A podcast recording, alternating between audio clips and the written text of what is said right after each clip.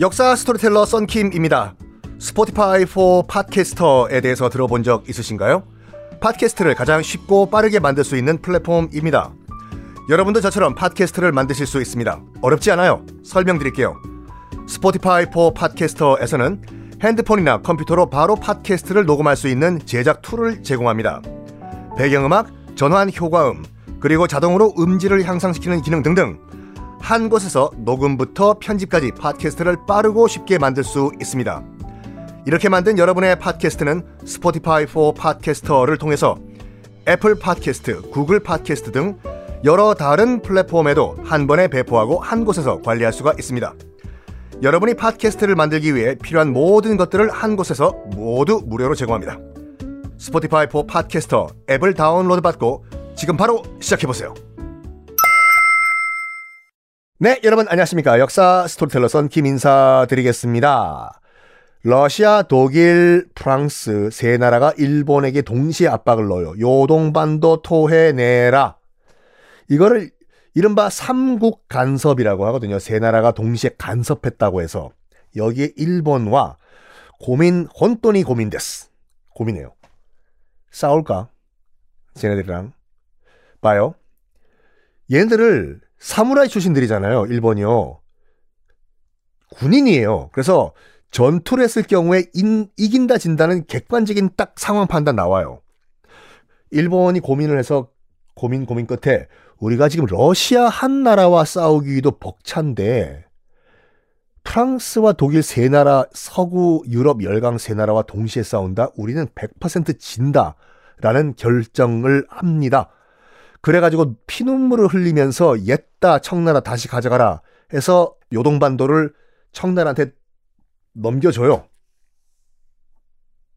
러시아 뭔가 받아야죠.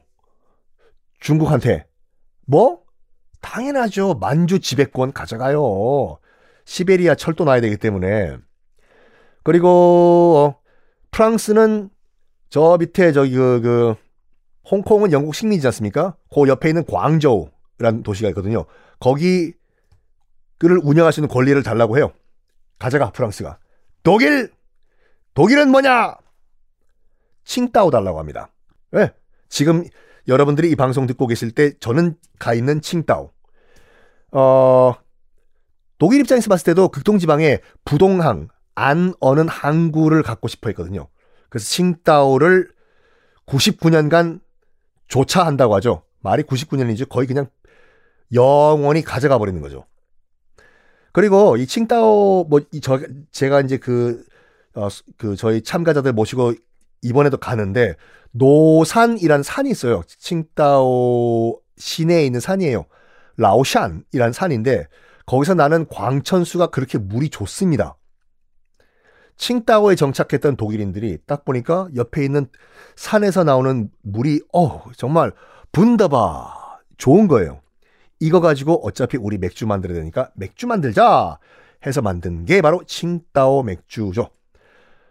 독일인들이 만들었어요 처음에요. 그래가지고 독일 기술로 만들다 보니까 퀄러티가 굉장히 좋았거든요. 그래서 칭따오 맥주가 무려 1903년도 지금으로부터 거의 120년 전에 독일 본토에서 열린 맥주 경연대회에서 칭따오 맥주가 우승할 정도로 칭따오 맥주의 퀄리티는 좋습니다. 하여간 이 모든 걸 가만히 보고 있던 명성왕후 그러니까 고종 와이프가 남편에게 얘기해요. 여보, 여보, 지금 이 동네에서 가장 힘센 애가 누군 것 같아요? 어, 일본 아니겠어, 여보? 정신 차려, 여보! 일본이라니! 러시아에 러시아. 지금 청나라를 박살낸 일본도 러시아 앞에서 깨갱깽깽깽 찍소리도 못한, 못한 잔수. 어, 그렇구만. 그래서 우리 전주희 씨가 우리 조선에 살기 위해서는 누구한테 붙어야 된다고? 러시아. 그렇지요, 여보. 그래서 조선 왕실이 보존되기 위해서는 러시아와 손잡아야 된다라고 이 부부가 결정을 내린 거예요. 그래서 그때부터 일본에서 넘어오는 외교관 안 만나줘요. 배가 아프다, 화장실 간다, 보, 볼일 있다, 아프다, 안 만나. 그러면서 러시아 외교관은 정말 버선발로 뛰어나가서 극진히 환대를 합니다. 그걸 일본이 딱 본 거예요. 일본이 어떻게 생각했냐면 지금 러시아의 압력 때문에 요동반도도 뺏겼는데 까딱 잘못하면 조선도 뺏기겠다 러시아한테. 조선의 왕이 러시아 외교관이 오면 버선발로 뛰어나간다. 이거 이거 이거 안 돼. 이거 다 누가 계획하고 누가 추진하는 거야. 이 말도 안 되는 시츄에이션을. 고종 일본 판단은 굉장히 객관적으로 해요. 고종은 아니다라고 일본이 결정을 내려. 고종은 헤헤헤헤 사람만 좋지 핫바지다. 그럼 저 고종을 컨트롤 하는 건 누구냐? 바로 옆에 있는 진짜 똑똑한 명성왕후다라는 결정을 내려요. 명성왕후에 대한 평가는 뭐 여러 가지가 있을 수가 있지만 당시 명성왕후를 만났던 그 서양 외교관 부인들 있잖아요. 서양 외교관 부인들의 말에 따르면 정말 똑똑한 여인이다. 머리가 팽팽 돌아간다. 라는 기록이 나와 있을 정도로 머리는 좋았어요. 자, 일본이 어떤 결정을 내리냐? 러시아가 조선을 먹기 전에 이 모든 걸 추진하고 있는 저 여자 죽이자. 해서 죽여요. 그게 우리가 알고 있는 1895년 1년 후에 명성왕후 시해 사건이잖아요. 아, 이거는 뭐 한국사 할 때 자세하게 말씀드릴게요. 여기는 뭐 일본사니까 잠깐 말씀드리면 그때요. 뭐 그 우리는 일본 낭인들이 쳐들어 들어가서 죽였다고 했잖 배웠잖아요. 낭인은 주인 없는 사무라이들을 낭인이라고 하거든요. 아니라니까요.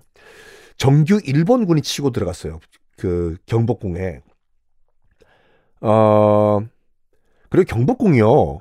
담 못 넘어요. 여러분 경복궁 한번 가보세요. 여러분들이 뭐 송길동 뭐 쾌걸 조로가 아닌 이상 경복궁 담 높아요. 못 넘어 그걸. 그래서 광화문을 열어줘야지 들어가요. 경복궁 안은. 그래서 실제로 저기 그 경복궁을 지키고 있던 그 수비대 대장이 다른 건 몰라도 경복궁 광화문 문만큼은 절대 열어주지 말라라고 시켜요. 근데 안에서 문이 열리네요. 광화문 열려요. 우리 조선인이 문을 열어줍니다. 일본군 밀려 들어와요. 그리고 막 그 몰려 들어오는 일본군을 막았던 조선 그러니까 공, 왕궁 수비대죠. 대장을 같은 조선인이 죽여요. 그리고 밀고 들어온 일본인들 명성 왕후가 누가 명성 왕후인지 알 리가 있네. 사, 얼굴을 모르니까. 그 말도 안 되는 조선인이 저 여인이요. 알려줍니다. 그래서 일본인들이 가, 달려가가지고 그 여인 명성 왕후를 난도질해서 죽여요. 그 말도 안 되는 역적 우리 매국노가 누구냐 우범선이란 사람이거든요. 이 우범선 이 명성왕후 시해 사건은 모든 걸 다 주도했다가 주도했다기보다 얘, 얘 때문에 지금 성공한 거 아니에요. 조선 땅에서 못 삽니다. 그래서 일본으로 도망가요. 고종 다른 건 몰라도 제 잡아 죽이라고 계속 자객을 보내요. 그렇죠. 자기 와이프가 그렇게 비참하게 죽었지 않습니까? 그래서 결국에는 히로시마에 숨어 살고 있던 우범선이 죽습니다. 고종이 보낸 자기에 의해서. 우범선은 당시 일본 여인과 결혼해가지고 아들까지 낳고 잘 살고 있었거든요. 일본에서. 죽습니다. 그 일본 여인과 결혼을 했, 하고 낳은, 그러니까 혼혈 아들이죠. 이 아들이 아버지가 조선 입장에서 봤을 땐 역적 매국노잖아요. 그래서 나중에 아버지의 그 잘못을 아들이 내가 갚자 해서 돌아와요. 그 사람이 누구냐면 시 없는 수박으로 유명한 우장춘 박사입니다. 그래서 우장춘 박사가 나중에 우리 대한민국 정부가 훈장을 주니까 훈장을 받은 다음에 이런 말을 했다고 하죠. 드디어 우리 아버지 죄 어느 정도 다 갚은 것 같다. 라고요. 자, 계속해서 이어나가겠습니다. 언제? 다음 시간이죠.